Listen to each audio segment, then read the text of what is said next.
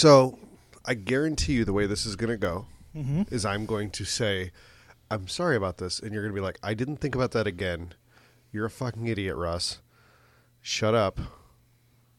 I mean, that's how most things go, right? Yes. So I guarantee you, or I don't know. So this is a question. I don't know if you noticed last week, and it's bothered me. It's not like I've been dwelling on it. Like I don't have notebooks filled with this. I don't have whiteboards that I'm writing. Like this is my motivation in life. Okay. But last week, I was talking about like changing the sheets on your bed as you went from being into Silverhawks to whatever. Mm-hmm. And like the word was coming out of my mouth, and I realized I was saying, when you changed your things, did your parents, right? And I was saying your parents, and it was coming out, and I was like, absentee father, right? As I'm saying it, right? And I was like, I'm not going to, I think at that point it was like, I just made a slight faux pas. It's going to be worse if I make a big deal of it. So instead, I'll just give it its own segment now. Called absentee father segment?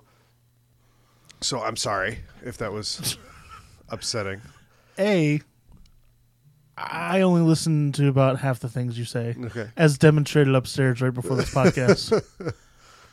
B, it's what people say. So that was going to be my parents. Thing. Yes, like, exactly. Yeah. That was going to be my thing. Is like I feel like I try.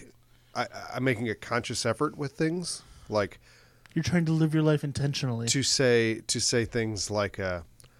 Like there's still defaults, right? Yeah. There's still defaults, and the default is man, woman, parent, right? Married. Okay, I thought you said man, woman, parent. Like those are three different things. Oh no, I'm sorry. That was a weird thing to say. Parents is yes, there are two married, parents of married opposite sex couple, right? Yes. Doctor is still just it's not. But still, you see, somebody says saw the doctor, and people say, "What did he say?" Right? Mm-hmm. Like there's still these gender isms that we've created for them, right? Sure. And like I'm trying to consciously break those, so I apologize that I said that. Okay. To you. Thank you. Mm-hmm. I don't know. I get it. Yeah. So. But yeah, I definitely make it a point anymore. Like, at what point? Is it too much? Like, I think it's good to be aware. Yeah, no. I'm know that if it wasn't on this, I wouldn't bring it up. But it was more like it's a topic. So, like, people go the exact opposite way, where they use every female pronoun. Yeah. To get rid of the misogyny within the culture, right? I don't understand. Yeah, that's one of the things I don't understand. Like, okay. I think that if we are having a conversation and I am referring to you, like, you choose your pronoun. I'm okay with that. If you want to be he, she, or they, like, that's fine. I will use that. But I find it weird and disingenuous when guys use default female pronouns for an unknown person. Yes. And it's a little off-putting. And I find, like, I don't know. I find a lot of authors do it. I don't know. Like, I follow authors on Twitter, like John Scalzi and Neil Gaiman. And, like, they'll both refer to an imaginary person and use female characters. Or pronouns, excuse me. And I find that weird. Like, if a woman does it, that's how it should be. Like, if a man does it, I find it weird. Like, it's not that it's bad, but I don't know, it's like a little white knighty. I don't know.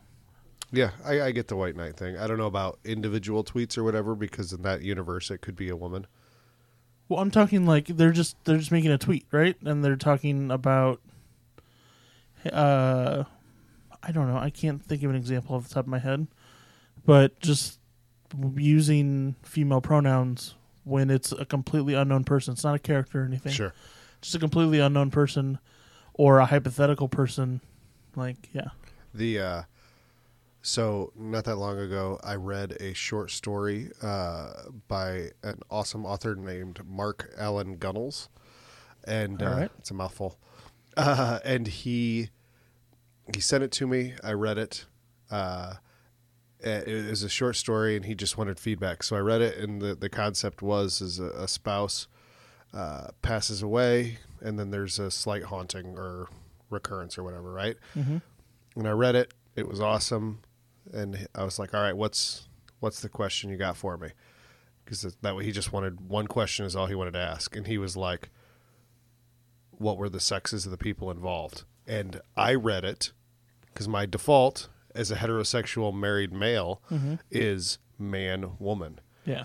And I read it as me being, as the protagonist, yeah. being the man, the dead spouse being, and then female. I step yeah. back and I'm being female. And I step back and realize like there were zero sex pronouns mm-hmm. ascribed to any of these characters, right? That's really cool. And I was like, my mind was blown a little bit, and I sent him back, and I was like, I was reading it as a straight male, and he's a gay guy, mm-hmm. and I was like, does that make me a red hat or something like that? I said, and he said, no, there's no wrong answers, but I was just like, kind of had a little existential crisis where it's like narcissism, you can't get away from it, right? Like you always are viewing it through your eyes, right? So, and I feel like that's why I find it disingenuous. Yeah, that's what I'm saying. Like I was joking. Like I yeah. know that he wouldn't feel negative about that, but I think it was more like he's trying to see if his exercise worked, you know, because uh-huh. I imagine when he talks to his gay friends, they're probably reading it from their perspective mm-hmm. and they're reading it as a male, right. Which is exactly the point of the exercise I think he was trying to do, mm-hmm. and it was cool. That would be really interesting to read. I think I just spoil it for you though. Sure, well, no, but it's like yeah, it's like that is such a cool thing. Like the guy who wrote the novel that never contains the letter E, right? It's like he put a constraint and did a thing, and you know got it across. Like, did it. Like, this sounds like this guy accomplished his goal. Oh, he totally did, yeah. So, that's cool. Yeah. I would wonder, a gay man who doesn't know that it's written by a gay author, how he would, if he would assume male-male or male-female, or maybe female-male. I mean, when I was reading it, the fact that it was a gay author had a zero impact on it. Right. But if they know it's a gay author, it may skew. I'm just trying to double blind it. I get what you're saying. That may skew yeah. their thinking. Sure. You know, their friends reading his piece, knowing it's his piece, might assume just based on the fact that it's his piece and not their own thoughts. See, that might be true, but I would have had that same bias because I've read a lot of his work, and a lot of it. The reason I like his work so much is because it is from a gay standpoint. Like, mm-hmm. so it's gay horror, for lack of a better word, just because it takes, it's that vantage point, you know, he's looking at it through that lens the same way as you look at it through anybody's eyes. Yeah. That's the baseline for what he has. And knowing that a lot of his work has those elements, I didn't even read it like that. Mm-hmm. So I think he nailed his little thesis. Yeah. But, you know, society so much has, you know, like you said, male, female, opposite sex couples. Yes. And so being a man, would they put themselves in the protagonist role? But being a gay man, would they put another man in the other role? I think those are interesting questions. Yeah. I should ask him like what the overall, like what he found, like yeah. if that was true. What's his data set look like? Yeah, exactly. It was really, yeah. I'm like more interested to see the back end of it now. Like mm-hmm. now that I was the guinea pig, yeah. I want to see what the scientists in the lab coat ended up coming up with. Yeah, you want to see the gay man's back end. I get it. That's what I do. Yeah. How was your week? Good. We are preparing for Marianne's mother coming into town. So we're doing how can we make the house look nicer? Without spending a bunch of money, you know. I was going to say, we're not going to go out and paint rooms. We're not going to buy new furniture. But how can we make our crappy furniture look less crappy? I was going to say by arranging it differently. Put the blanket over that stain so it looks like a duvet. So it looks like it's covering the back, but it's really where the cat scratched the back of the couch. Yeah, so she basically spent like 2 days like in room designing software, designing the best layout for our living room, and then we had to do that. Like, my mother is coming. I need to trick her into thinking things are different than they are. But then it's like we looked up like free art. Like, she has a nice printer that prints fairly large things. So we're like, we don't have a lot of art on the walls. What can we find? Or, you know, she is a graphic artist and a photographer. So what could she whip up fairly quickly if need be? And we found a lot of great free resources. We kind of came up with a theme like. It's been fun. It's like a lot of fucking work, more so for her because I've only been coming in like in the evenings, you know? Yeah. But yeah, it's been fun. This was for a few years. There was this thing that toured called the Starving Artist Art Sale.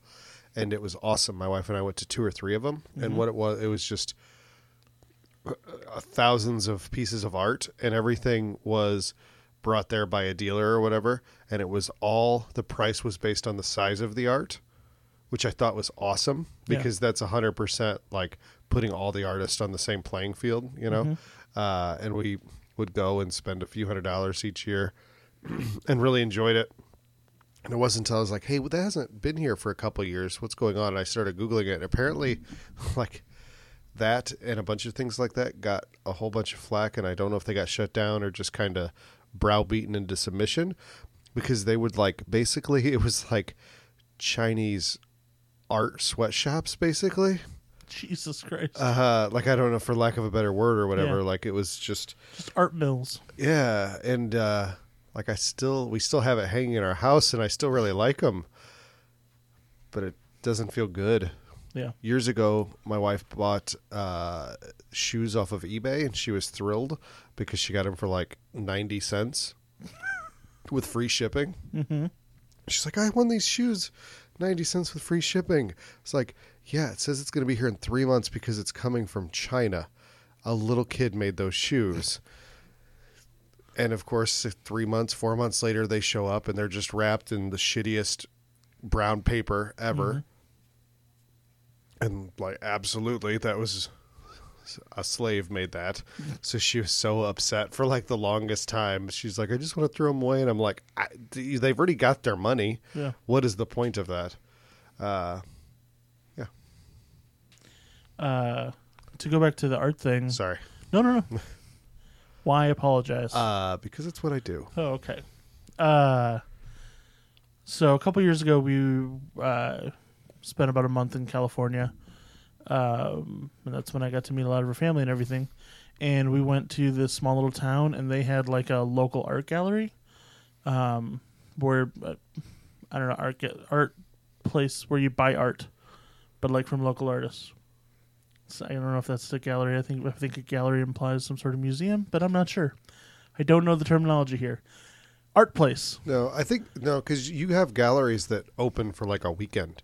Right. So I think if you just show and sell all of your shit, it's a gallery. I think you and I could have a gallery. I think the community could have a gallery. So I think this was a place that sold art from local people, like all the time. Sure. That was what they did. It was a local art gallery. Sure. Okay. So we go in there, and we're looking around, and there's this piece. It's like huge, and it's just a picture, or it's a painting of a barn. And I don't know why, like, I don't really like red, and it was predominantly red, and I mean, it's a barn, like, who cares? But there was something like profound about this that my brain was like, this is one of the best things you've ever seen. And it was like $5,000, so if I could have bought that, I totally would have, and it would be hanging in my home right now. And I couldn't.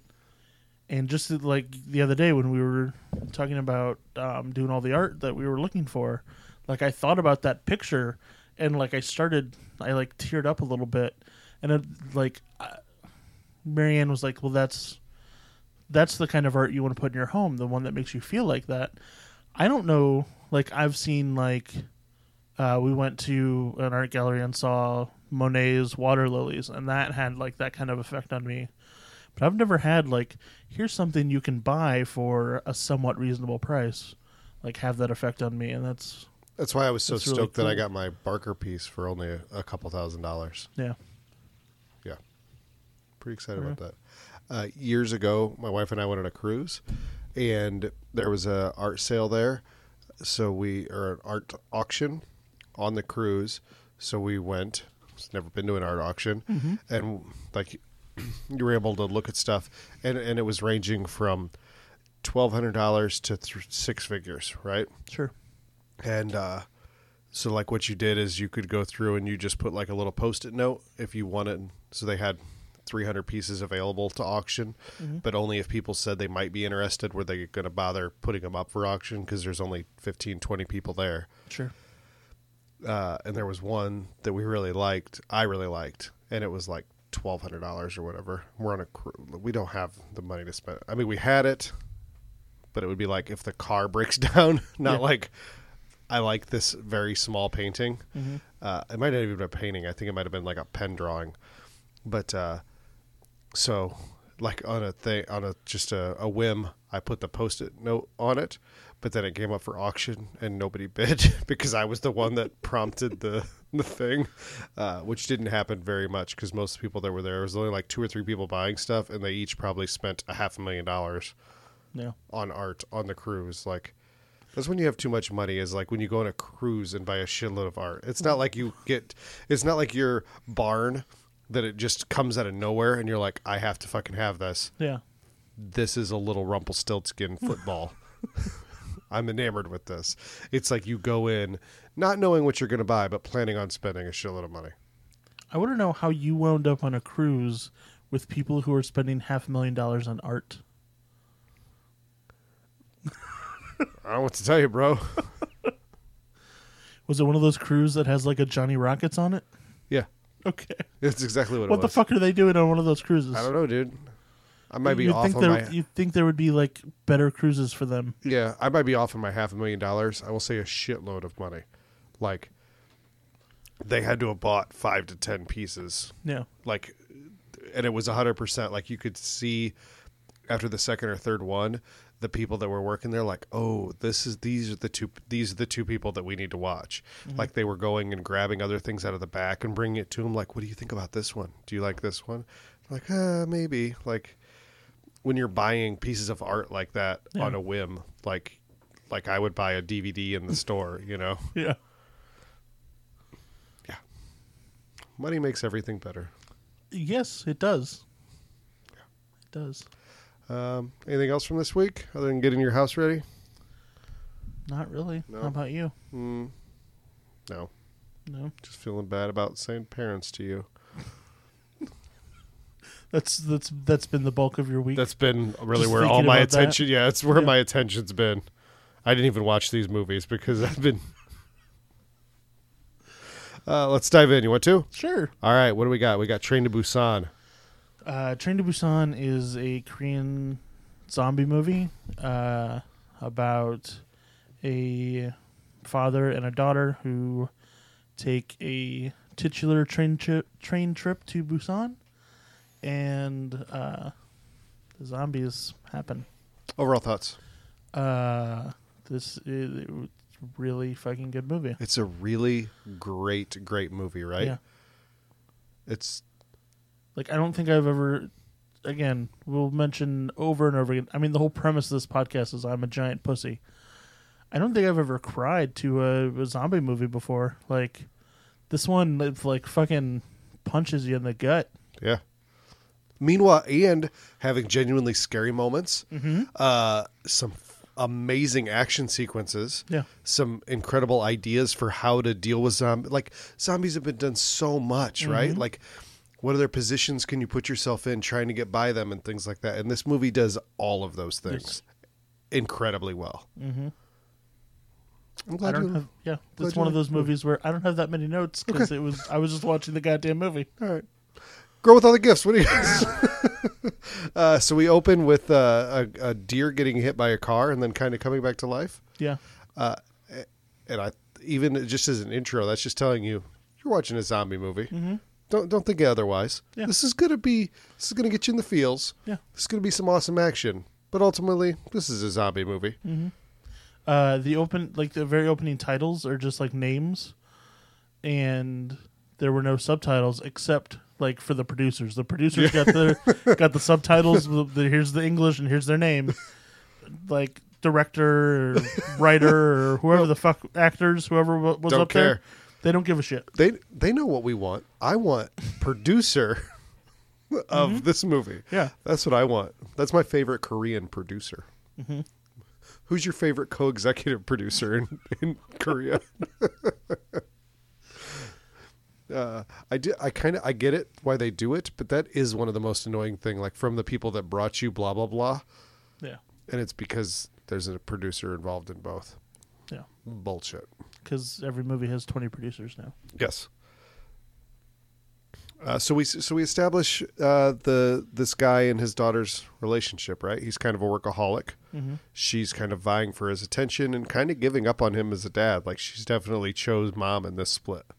Yeah. It's you don't necessarily get the sense of the dynamic, but definitely that there is distance, the dynamic between the family and the mom. He lives with his mother and daughter, and you notice she's absent, and the little girl just talks about wanting to go see mommy. Yep. So obviously that seems like something that's probably unique. Mm-hmm. I mean, it's her birthday, and she wants to see her mom, so it's probably something that doesn't happen very often. But yeah, I love the so the dad is a very important business guy who loves Burger King. Why does he love Burger King so much? The first shot of him, he's at his desk, and there's Burger King, like a Burger King cup and burger prominently displayed.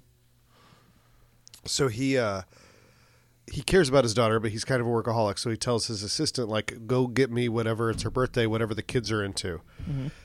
And just this was enough to kind of tell you, like, the distance between them a little bit, because he shows up with a Wii for her. It's not a shabby gift, especially when these are Wiis are brand new. He had to ask one of his coworkers, what do kids like? Yes. So obviously he told him a Wii. Yeah. She opens the Wii, and she's not impressed. She's a selfish little bee, huh? Why isn't she impressed? She points. Did he get her the Wii before? I think that's the implication, yeah. Because she goes, I got that on Children's Day this last year. And that goes far to say, like, the guy's, he's trying. He's just not great at it. Or is he trying? Like, does he have time to try? Maybe he doesn't have time to try. He wants to try. Maybe, yeah. He wants to do right by her, right? He doesn't want her to... want for anything. Yes. So there he concedes. He's like, all right, you can go to your mom's, let's go to the train station. Yeah. And here, as they're getting on the train, I came up with a movie idea. Okay. Ripping off Train to Busan in every way possible. Okay. But zombies on a train, India. You know how where they're like crammed in there, like hanging out the sides and everything? Mm-hmm. Imagine a zombie outbreak on that bad boy.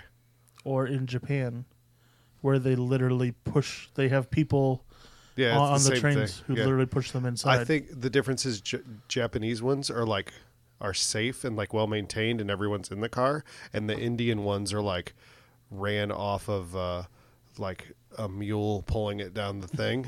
And they're like barely bolted together. And people are like hanging off the sides and like stacked on the top. Mm-hmm. Kind of feel like I've seen that. What? Like that exact thing you're describing, that there's probably a Bollywood zombie movie. Oh, okay. I thought you were talking about people hanging off the train. I was like, that's 100% real. Yes. But no, my point was just the proximity. Like, there ain't no moving in those trains. Like a zombie outbreak, it's done. Good thing there's no zombie outbreak on these trains.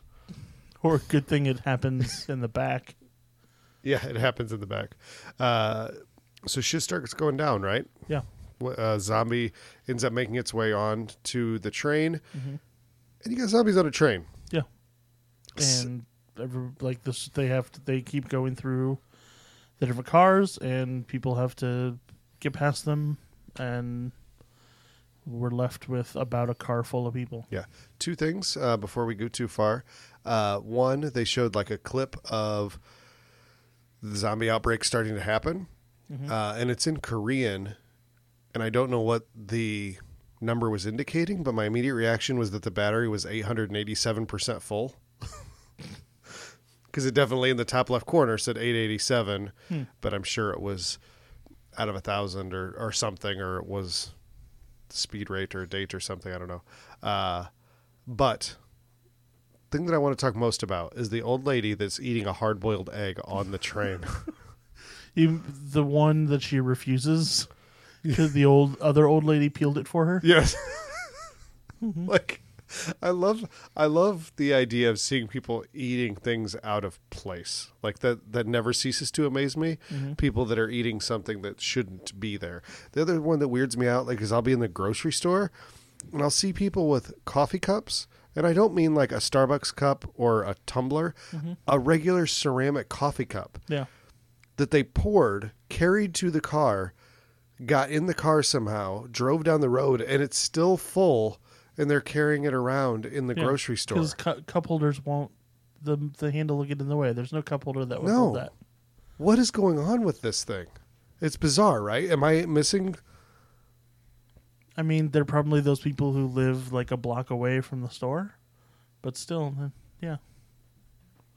I don't know. I feel like, I don't know, anytime I, like even if you have a tall glass that's open top, like people take them with them. Mm-hmm. Open top things I don't feel like are a public thing. That's a private thing. I don't know about that.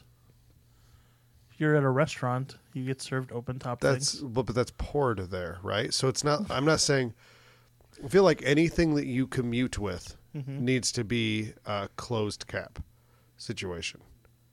I feel like the DOT needs to be involved in this. So people don't get roofied? Yeah. In case Bill Cosby's lurking on that train? Mm. So R. Kelly peed on little girls? Is that what happened? Yeah. Didn't that happen allegedly, before? Didn't that happen before? Yeah. Okay. He denied it before. He denies it now. Except this time, apparently the guy who was his facilitator who got him all the girls is like, yeah, I got him all those girls, and dude's a freak. So I just need people to know that. Is there a Trump pee video? Do you think that exists? I don't know. I feel like it totally could have happened. I don't know if he... I feel like he would make sure that a video wouldn't exist of it. Well, I think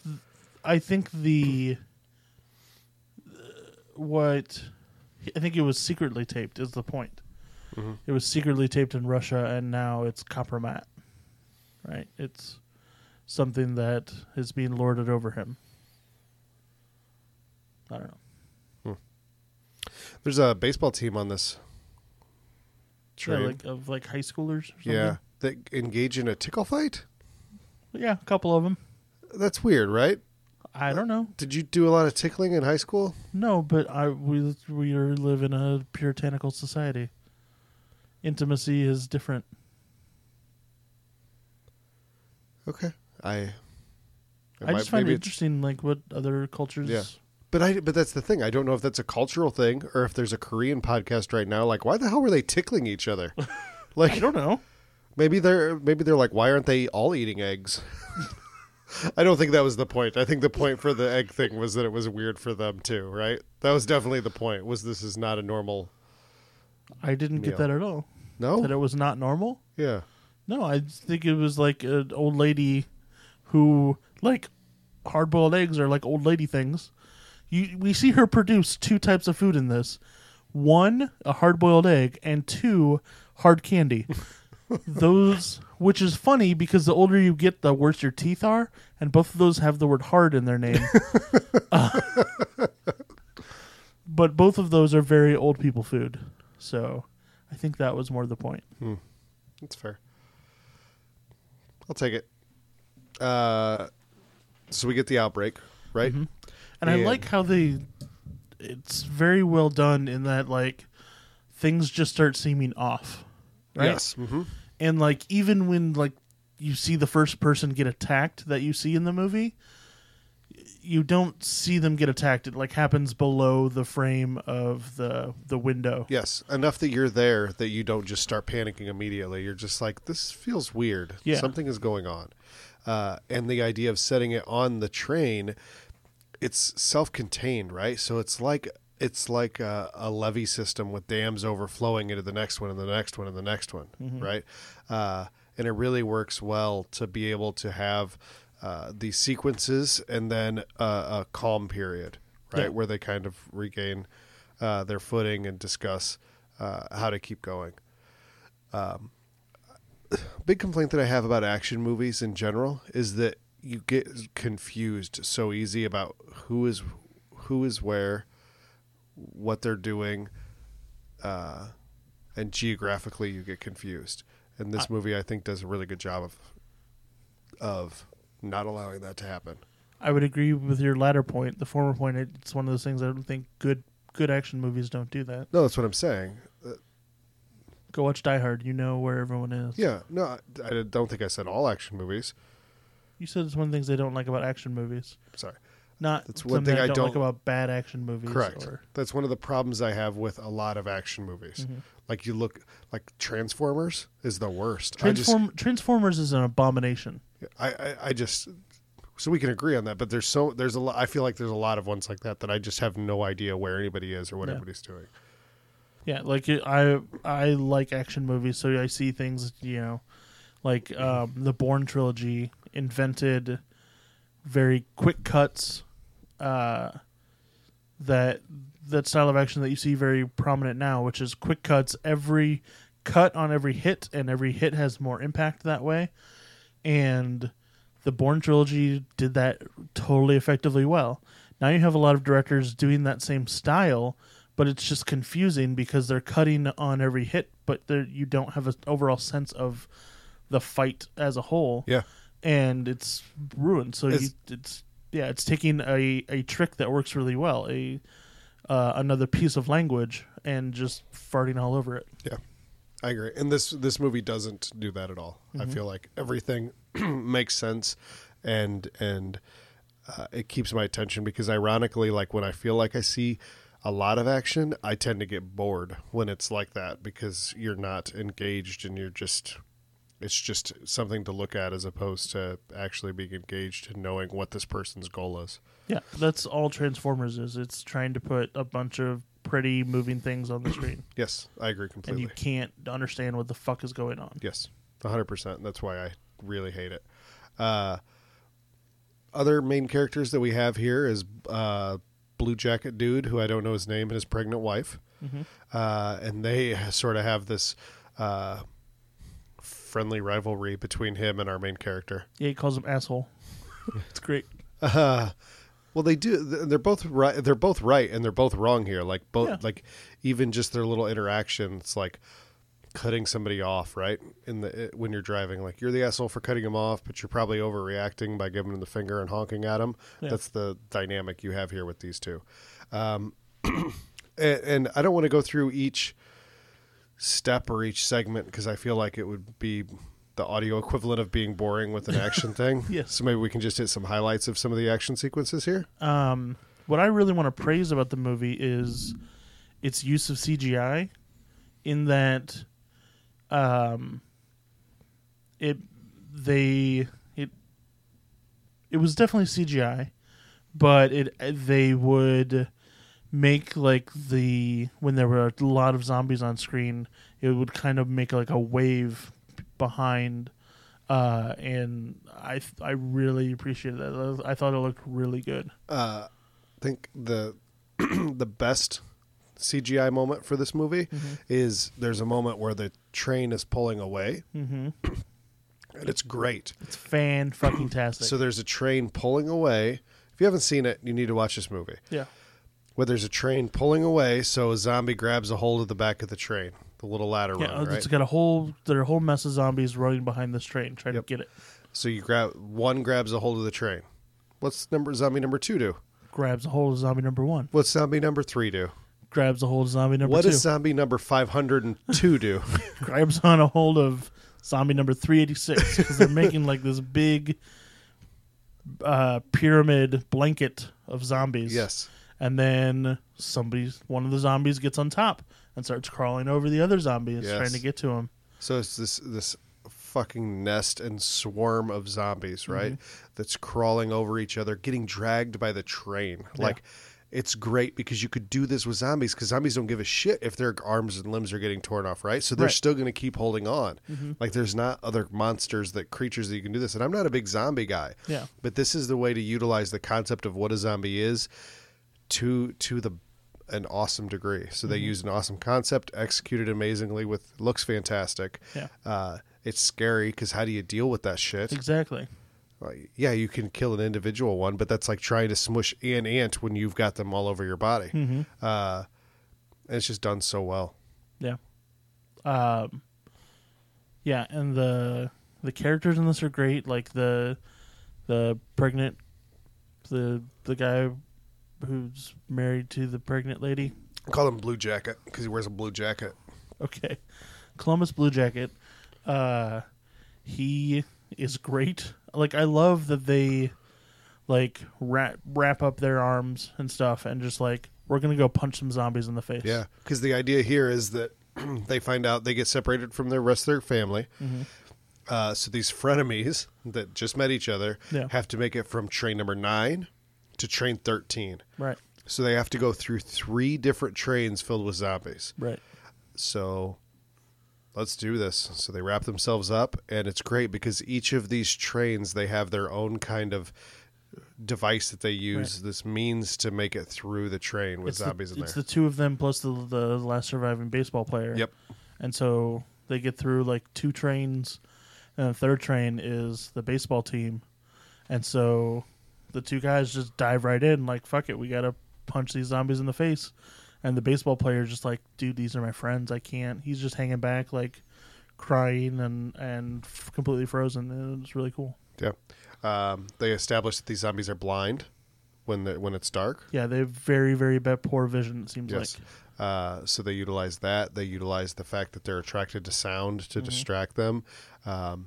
There's a tense scene where they're crawling over the top of a shitload of zombies. Yeah. And it's just the number of ways that they come up with to not be repetitive for these things. Mm-hmm. It's like it's almost like a song, right? So like you listen to an album and each song has a different take on that band's sound. Yeah. That's what each of these train cars and each of these sequences, it's like, all right, you know zombies. What about this tweak on trying to deal with zombies? Right. And it manages to do it without just being constantly shooting them in the head or constantly running or what have you. So many others are. Mm-hmm. Do you want to talk about what a piece of shit the COO is? Yeah, he's a piece of shit. He's the biggest fucking piece of shit. Yeah, he's definitely the villain of the movie. As much as it sounds like there's zombies are the villain, no. Businessman is the villain. Yeah. He definitely wants to try to keep that group out. Even before that, he's like, I got money, motherfucker. Get me to Busan now. And he ends up kind of being our final zombie. Yeah. Actually, that's not true. The penultimate zombie. Our protagonist is. Mm-hmm. That fucking little actress, Jesus Christ. She can act sad really well. She is the second best actress under 10 that we'll talk about this episode. Okay, I don't know that I can say that definitively.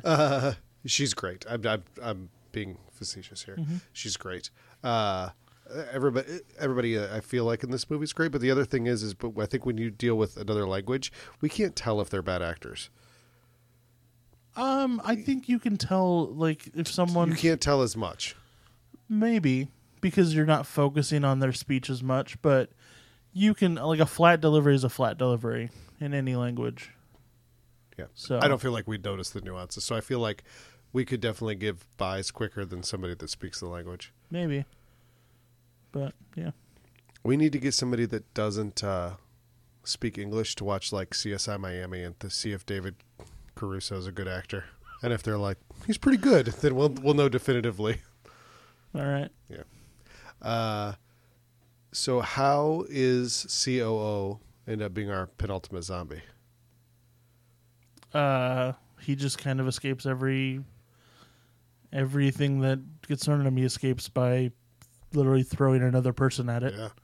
And winds up on the train. So he's kind of the final boss. Yeah. And he ends up biting our protagonist. Mm-hmm. Taint good. Because I don't know if you know about this about zombies. If you get bit, you turn into a zombie. Yeah, it's kind of the thing. It's a weird thing that this movie did. They created that for this movie. Luckily, he dies, but then we have to have this heartbreaking scene. Yeah, he says goodbye to his daughter and jumps off the train. Yeah. It's not even the saying goodbye. It's like the getting torn away where she's like, no, don't do this. Yeah. You know he has to do this, right? Because the pregnant lady is holding her back as she's trying to get out the door. We've already lost Blue Shirt, too. Yeah. So you lost both of our heroes. Mm-hmm. Watch them as they go. But was it in vain? Because what were they trying to protect? It was those two girls. Mm-hmm. And they made it. Yeah. So it's a happy ending? Sure.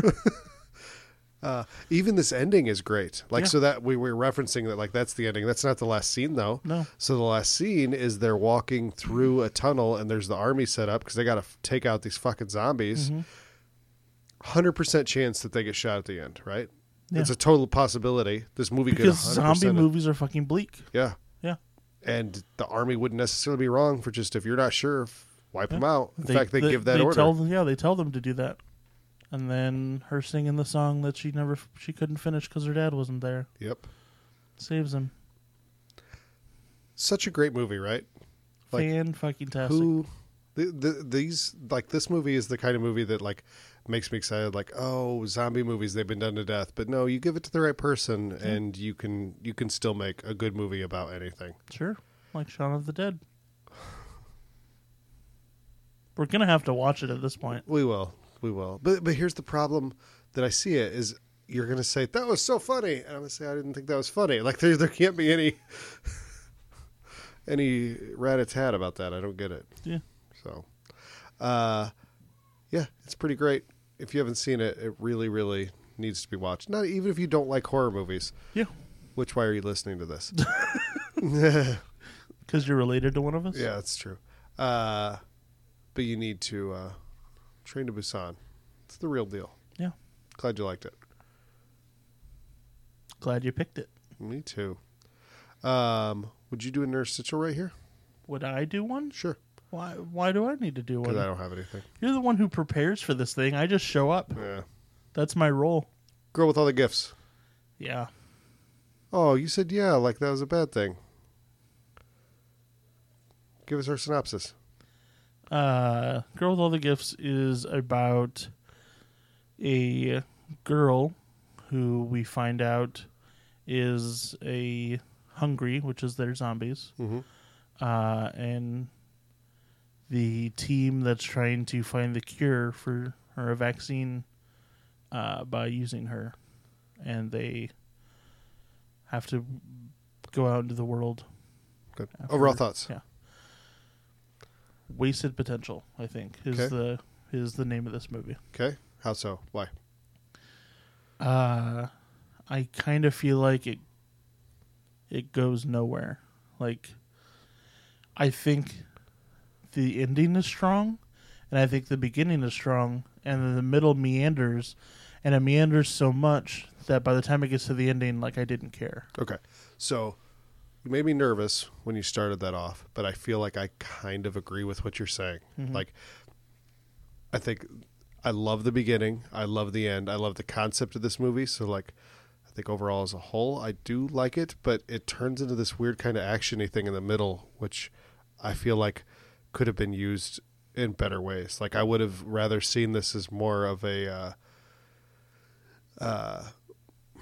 political type movie almost, instead of an action sequences that we have in the second act. So let's start at the beginning. So Glenn Close is in it. Yep. Yeah. That's why last week I referenced Glenn Close, because I knew we were watching this, and it was Meryl Streep. I had Glenn Close on the mind. As you do. Mm-hmm. So we open with these little kids getting strapped into wheelchairs under gunpoint. Yeah. It's immediately off-putting. Mm-hmm. And, like, even if you know it's a movie, like, there's something... And it feels wrong, right? But also she's excited about it. Yes. Like they knock on her cell and she hides some pictures and she gets up and she puts herself into a wheelchair and kind of like starts strapping herself in. And then two soldiers show up with guns pointed at them who finish strapping them in. And it's just like, huh, all right. What the fuck's going on? Well, she's immediately like, good morning, officer, blah, blah, good morning. Yeah. She's so happy. And they're like, fuck you, you fucking abortion. It's a friggin' abortion. It's a friggin' abortion. But there is something. So you end up with this room filled with 20 kids in wheelchairs, strapped down, their heads strapped in, with guns pointed at them. It's disconcerting. Mm-hmm. It really is. Like, at one point, I had Googled ISIS for some reason. One of the top pictures that came up was like 4 or 5 guns pointed at this like 3-year-old girl. So you just see guns pointed at her with her right in the middle. And like that is like etched in my head the same way as like a gore picture that was in chainmail and AOL in 1998 is like seared in my head. Right. Yeah. Like, nothing or like those fucking pictures from our history books that are like, these are important pictures. Yeah. But why is it in my 7th grade history book? Yes, like the one where the guy's getting shot and it's like the exact moment of impact that it's shooting him. And the Buddhist monk who set himself on fire. Yes, those. And the one that really gets me is the like half-starved naked girl in Vietnam who run. Oh, yeah, yeah. Who's like running away. Yeah. Yes. Yep. That's the one that's like seared into my brain. Just like, so all of those that you just said, this image of the girl just getting guns pointed at her feels the exact same way. And this movie brought that back to me. Like, there should not be a situation in which a gun is pointed at a child. Yeah. That just shouldn't, I'm not a gun guy at all. I don't like guns being pointed at people, let alone a child. Yeah. That just shouldn't be in our repertoire as far as humanity goes. And this movie does it a lot. Uh-huh. But rightfully so, really. Like, because they're not children. They're not children. What are they?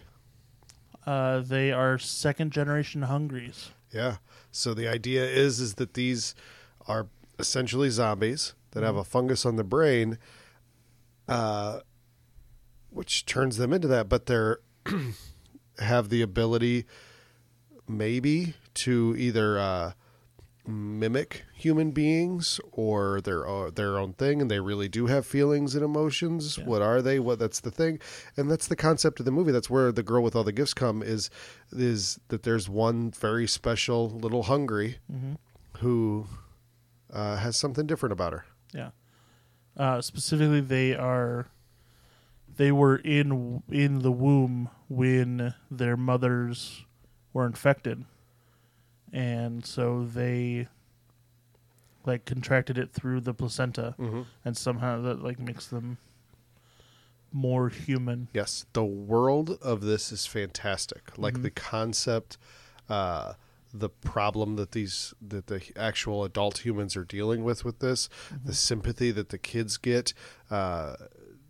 Because half the time they are little kids. The other part of the time they're zombies. And we get that demonstrated by one of the teachers who really is kind of views these as more as children as opposed to Hungry, touches the girl. Yeah. And then the sergeant goes over and he shows the audience. He spits on his arm and puts his hand in front of the kid, and it turns into a zombie basically, right? It basically like kind of unhinges its jaw and just... literally every kid in that... Is it just that side of the room? Because Marianne thought it was just that side of the room, and I thought it was everyone except our protagonist. It's everybody except the protagonist, but I think she's fighting it is the point. Like, she doesn't want to do that. She's Frankenstein's monster in this movie, right? She doesn't want to be what she is until she learns to embrace it, but she doesn't really want to do it, and she kind of is searching for her humanity in all of this. Right. Can we talk about this girl for a minute? Mm-hmm. Meredith, I think is her name. The character? Madeline. Madeline? Isn't it? I think it's Madeline. Okay. She is so charming.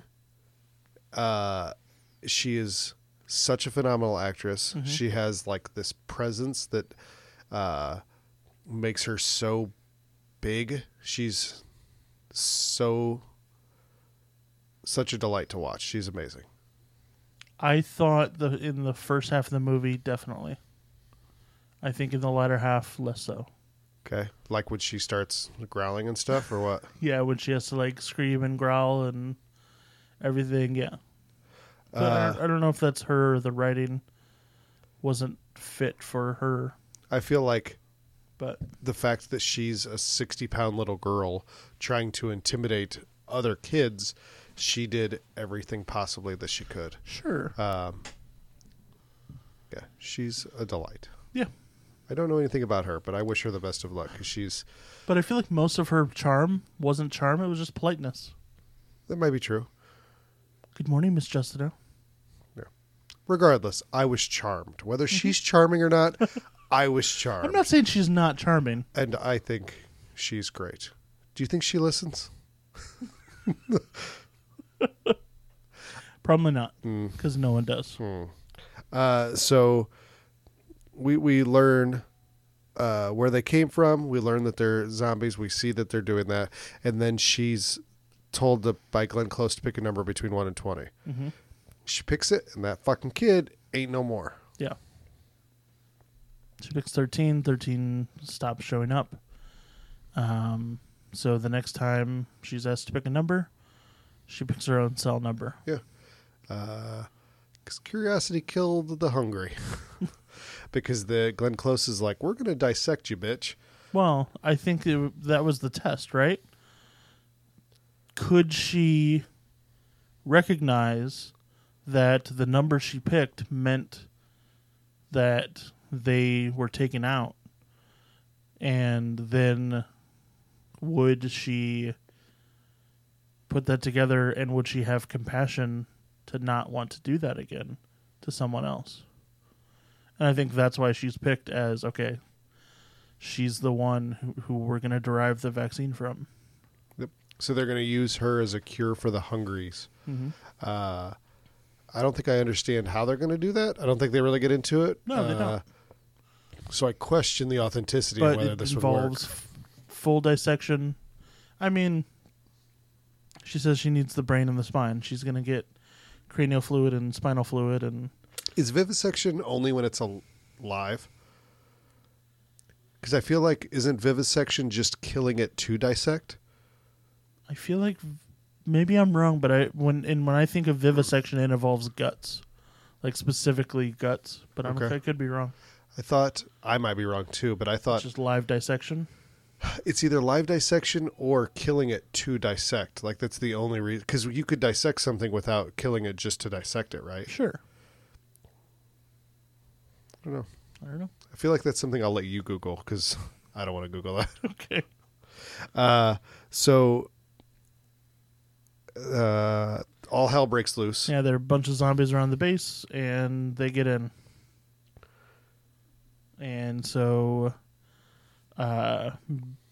they are down in the lab, and they're going to operate on Madeline. There we go. M name. They are going to kill her and dissect her. And Miss Justino goes in and is like, you're not doing this. And she gets subdued by Glenn Close and taken away. And all of a sudden the alarm goes off. Like, that means they've entered the base. And so they start to lock it down. And unbeknownst to them, one gets through breaks through the glass and takes out the assistant. Yep. And so she turns. She turns, and then you end up with it's a couple of the officers, Madeline, Glenn Close, and the teacher end up leaving. And this is where the second act, which I think we both agree is definitely our least favorite part of the movie, mm-hmm. is it kind of turns into this stereotypical running from zombies type action thing. Yeah. The benefit that this movie has and what they're establishing, and I think I haven't read this book. I imagine it probably plays better in the book because it's more little sidebars or whatever. But what they're doing here is that they're establishing that she really does kind of have their interest at heart. Like she leaves and eats a cat, so she's not doesn't get hungry and wants to eat them. Right. She's able to interact with the other hungries like they can't because they'll get attacked. So they're establishing like there really is something different. And the sergeant, who's kind of other than the hungries, is kind of the antagonist towards the girl. Mm-hmm. Starts to kind of get charmed, and she wins him over by realizing like she isn't inherently evil. She might want to eat him. Right. At the very least, she's a valuable asset. Yes, and that's what they end up utilizing her for. So I feel like the concepts here are fine, but I feel like if they could have condensed this down to a scene or two instead of an entire act, would have made for a better movie, because the things in the beginning I think are so fascinating, just the way that this society functions, or at least this area functions, by trying to deal with these kids. Mm-hmm. The final act where they're trying to deal with the problem as a whole, but it's this middle section that I definitely think doesn't hold up to the how good the other two acts are. Yeah, but we do get to see a rat eating a baby, so that's cool. I do. Anytime we get to kill kids, it's my favorite. You know that. I mean, the kid was already dead. The rat was just eating it. Yeah, but dead babies better than no babies, right? It's true. That's true. Can we change that to the tagline for our podcast? Remake me. Dead babies better than no baby. So they're going through, they have those little escapades, right? Mm-hmm. And they find, basically they go through some stuff and they find a mobile lab. Mm-hmm. And Glenn Close, she had picked up a piece of glass to kill the zombies at the beginning of the movie.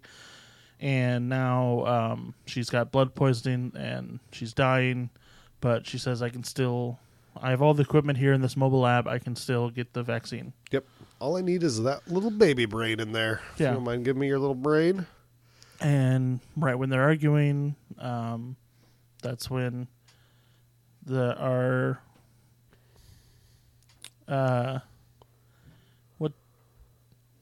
third wheel? He's like the fourth wheel. No, he's the fifth wheel. Something like that. He's in danger. Mm-hmm. So right when they're having their arguments, they need to go get him. Yes. And that's when we meet the other second generation. Yeah. But so they're a feral pack. Yeah, so this is Lord of the Flies, Hungry Virgin. Yeah. Not Hungary. Not from Hungary. But so she kind of has this interaction with them where she has to kill the alpha to show the rest of the group that they need to not fuck with her. So she growls, she yells, she beats him to death with a baseball bat, and kind of takes ownership of her humans to help them get by. Yeah. One thing I was reading my notes, one thing that I really appreciated, because I feel like I'm harping on this the movie a little much. One thing I really appreciate is when they first decide to let her go on a mission for them alone. One thing she says is like, I'm coming back. Like, I don't lie. I've never lied. I'm not going to lie to you guys. And that's when she goes off. She smells the cat, rips off her mask, eats the cat and everything. And then comes back, mission's done and everything. And she has the mask in her hand and they're looking at her like, you're not wearing your mask. And she goes, oh, it fell off. Which we know she ripped it off. Yes, exactly. And so it's very subtle. It was something that I caught. Mm-hmm. But I feel like maybe because I caught it, it's less subtle than I think it is. But I was like, oh, she lied to them. Yes. Okay. And I feel like maybe more were subtle, so I didn't catch them. That was the only one I caught, and it was a while before we get to the ending. And while I think it's a cool ending, like, there's only that moment and then the moment right before the ending that, to me, go towards the ending at any by any means. But you just confessed that there might be more that you missed. Sure, there might be, but those are the only two that I noticed, and so the ending is kind of jarring. It is, but I think that might be exactly what it's going for. I don't know. With the, like I said, with the exception of that, I don't lie to you guys, and then she lies. She seems all about maybe not necessarily team human, but at least team coexistence, right? Yeah. And then she opens Pandora's box. Yeah. But she destroys the world. But I think she, up until that point, she'd never known any alternative. Like, she was obviously born into that system of wheelchairs and gunpoint. Sure. Yeah. So I don't think she ever had the other idea that she could be anything else, because Glenn Close tells her, you know, they've got these pods. This fungus has created this huge fucking tower. Mm-hmm. It's a Jack's beanstalk, right? Yeah. All the way to the sky. I was going to say ceiling. The ceiling on the outside. And it's not until then that she tells her, like, you know, if these open up, then everybody's going to be hungry. But her whole thing, she went back and forth with Glenn Close so many times. Like, Madeline was like trying to argue for her humanity or her soul, right? She's like, they don't do it that blunt, but it's basically like, I am a thing, I have a soul, I'm not a fungus. It's what she was basically trying to argue, right? Like, I am a thing, I can think, I'm alive, I think, therefore I am. If you want to go all Rene Descartes on it. Yes. So that's basically what she's doing, and finally Glenn Close kind of concedes the fact, like, yeah, you're not just a plant that's mimicking things, you actually can think, you are a thing. And that is just mind-blowing for her. I think you're using the wrong word when you say thing, because she thinks she's a thing, and then she thinks that she's like a sentient being. I meant woman. I see how you get those confused. Yeah, exactly. That's it. I'm everything. So I think that's the big thing, is that she's finally like, you know what? I am worth it. I am good enough. Gosh darn it. I'm going to get removed from being a senator or step down. So at the very end, it seems like she resents the fact that Glenn Close is saying, I'm going to sacrifice you to let the humans live. And her contention is, why do I have to die so you can live? Which to me, I feel like, outside of the one thing where she lies to them, mm-hmm. seems out of character for the thing that's happened the last hour and a half, hour 45 minutes. I don't disagree. I think that is, I don't know, out of character, or you're seeing that change take place. Like, that's the moment of realization that she has. Then plant seeds. Like I said, I totally say, here's the one seed, but I don't think that's enough. And if there were more seeds sown, then, you know, I would love to hear what people think the other seeds are, but I didn't see them. I only saw the one, so to me it came out of almost nowhere, and it's like we had this cool idea for an ending, so that we kind of forgot about in the middle of the movie, and we just have to hurry up and get to it. But you're making very valid points right now. I don't know if I 100% agree with them, but yeah, you're not wrong. Yeah. It's not perfect. I think the concepts here are fantastic. I think this is the idea of pairing these two together. This is another unique take on the zombie thing, right? Mm-hmm. Like, fucking everybody gets bit constantly. It's always a bloodborne pathogen. It's voodoo. Yeah. Who would have thought funguses? Fungi. The Last of Us, which came out in 2012, I think.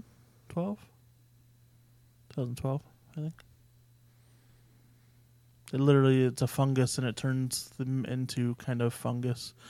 It's based on, there's a real fungus that invades ants. Oh, yeah, I know what you're talking about. And so, yeah, it's really cool. It invades ants, it takes over their brain, makes them climb to the tallest piece of grass they can find so that they get eaten by a bird, and then it goes through the bird's digestive system and gets shat out in a different place. So that, and like, that's how it like reproduces in other places. Like that's how it germinates, or not germinates. What is the thing that bees do? Pollinates, but like on a fungus thing. Mm-hmm. That's how it goes to different areas. Yeah. Yeah, I know what you're talking about there. It's really cool. Yeah. They call it like the zombie fungus. It's pretty awesome. Yeah. Horrific. Yeah, that sounds terrible. But kind of awesome. Like I think that's one of the only instances where like it's a question mark of like anything other than human beings committing suicide. Mm-hmm. Like there was this bridge somewhere, I want to say Ireland or Scotland or a land, where like these dogs, like everybody knew, do not take your dogs over this bridge because the dogs will fucking kill themselves. They just jump off this bridge. Like hundreds of dogs over the years have killed themselves by jumping off this bridge, and nobody could figure out why, and they ended up figuring out it's something with mink. Like there's mink that reproduce there or breed there, or breed and reproduce are synonyms, mm-hmm. just so you know. Or they give birth there or something. So these dogs go fucking crazy. They ended up figuring out, but for the longest time, it was like the Bermuda Triangle of dog suicides. That's weird. That's awesome. Yeah.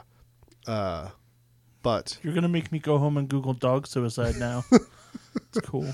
But I don't think there's I'm going to find a rad, like, emo core punk band. I don't think there's really any other instances of, like, animals committing suicide because they're not sentient to know that they've got anything to kill. Other than those ants who don't even know that they're killing themselves. No, they're just like, I got to get to this.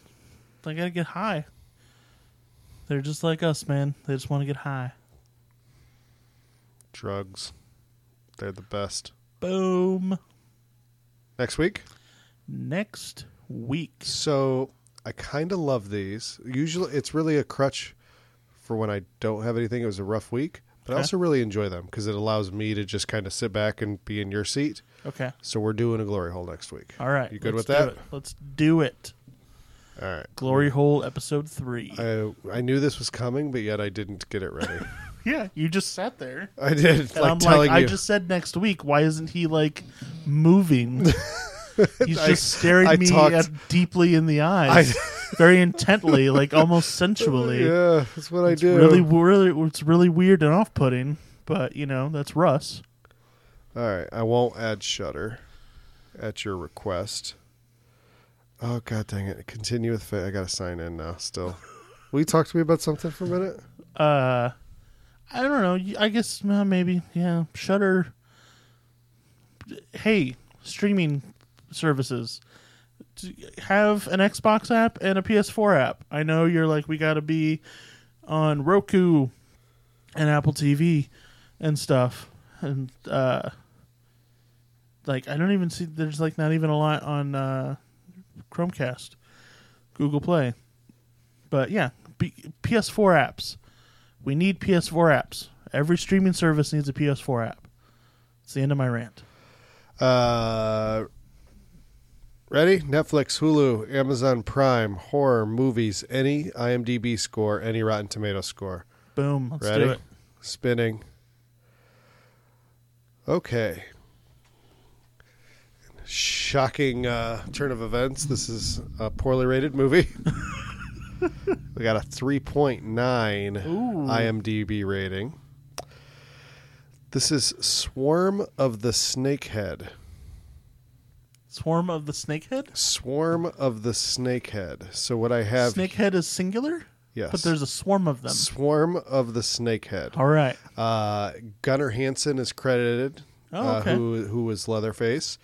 And this is it says, part fish, part snake, pure evil.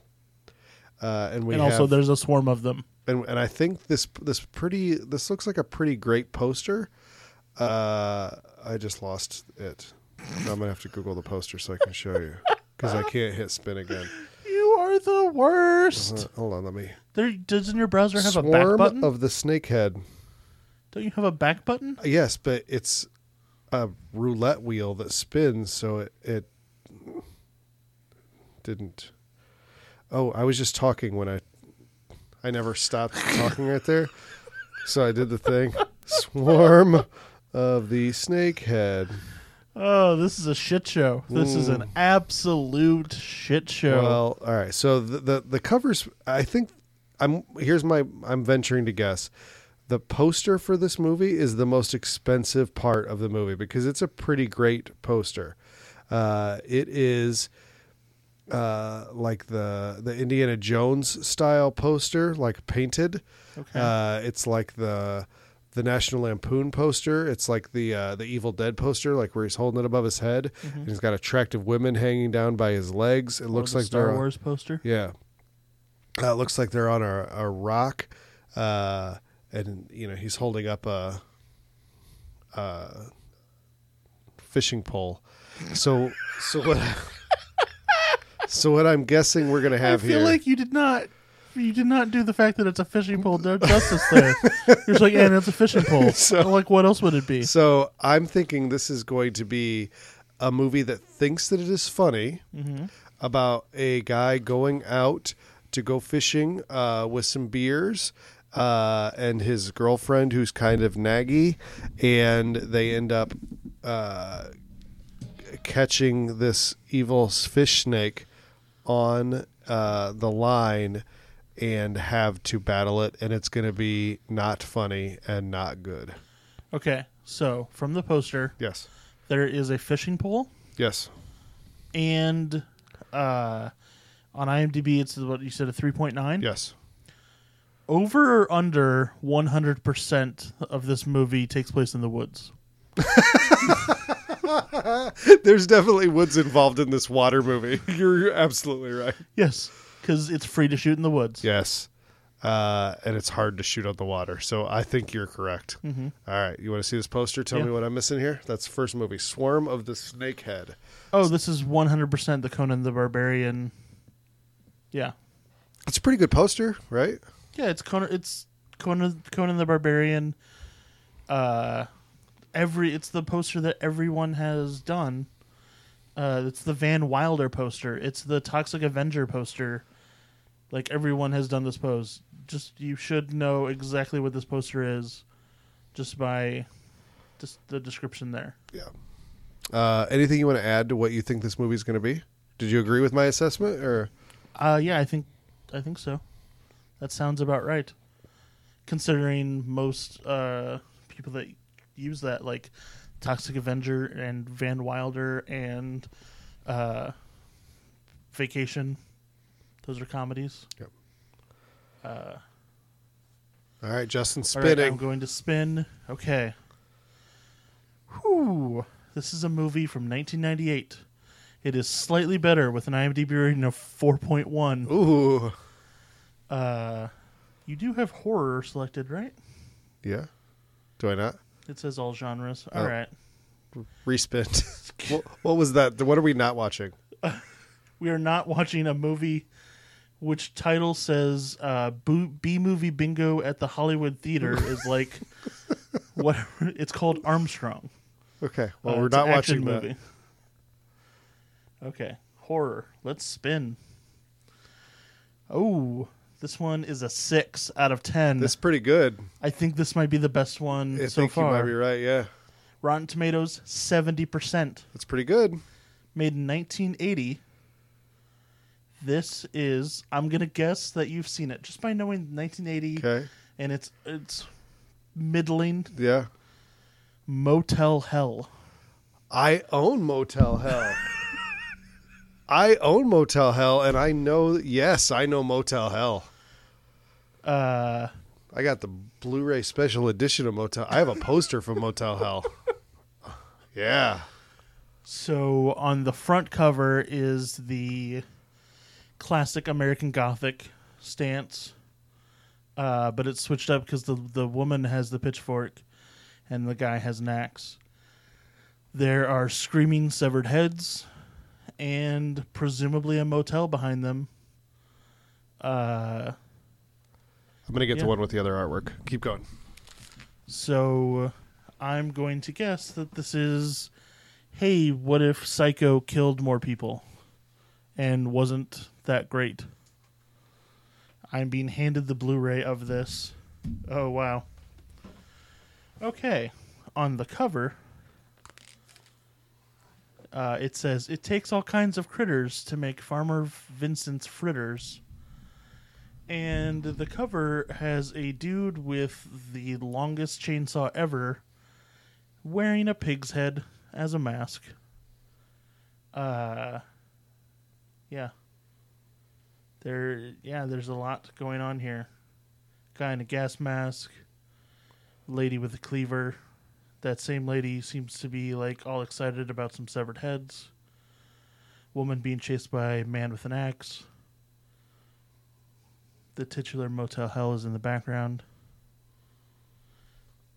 This is exciting. So what's this movie going to be about?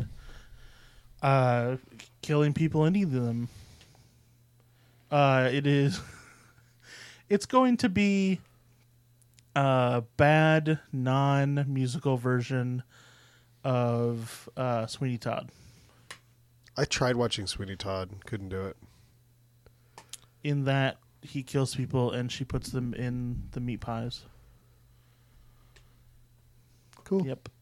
I'm a little disappointed. Like twice that you've done this are movies that I've seen. Like I just said, the whole point of this was so that like I could get to have my own thing, like where I get to watch something that's a surprise to me. No. That's not what the game is. You got a surprise one. I don't even remember what it was called now. Something Swarm of the Snakehead. Yeah. You got the one that's like generic poster, but like yeah. The fishing pole, so that's funny. Yeah, got a fishing pole. Yeah. All right, so next week was Motel Hell and Swarm of the Snakehead. Yes. Swarm of the Snakehead doesn't make any sense. No, unless it is a swarm. I got a shiver because I have to pee. Unless it is a swarm that is owned by a snakehead, then it makes sense. Well, what if it's like a group called the Snakehead? Yeah. They're Snakehead like could be capitalized. They're like the local Moose Lodge. Yes. We're Snakehead number 478. Mm-hmm. Yeah. That could be it. Yeah. Or it could just not make any sense. It could just not make sense. It's like the Lone Gunman with an EN. Yeah. Which, you know about the 9/11 episode, right? I don't know. The Lone Gunman basically predicted 9/11. Like right before 9/11, where they have an episode where there is a terrorist group that hijacks a plane and wants to crash it into the Twin Towers, and they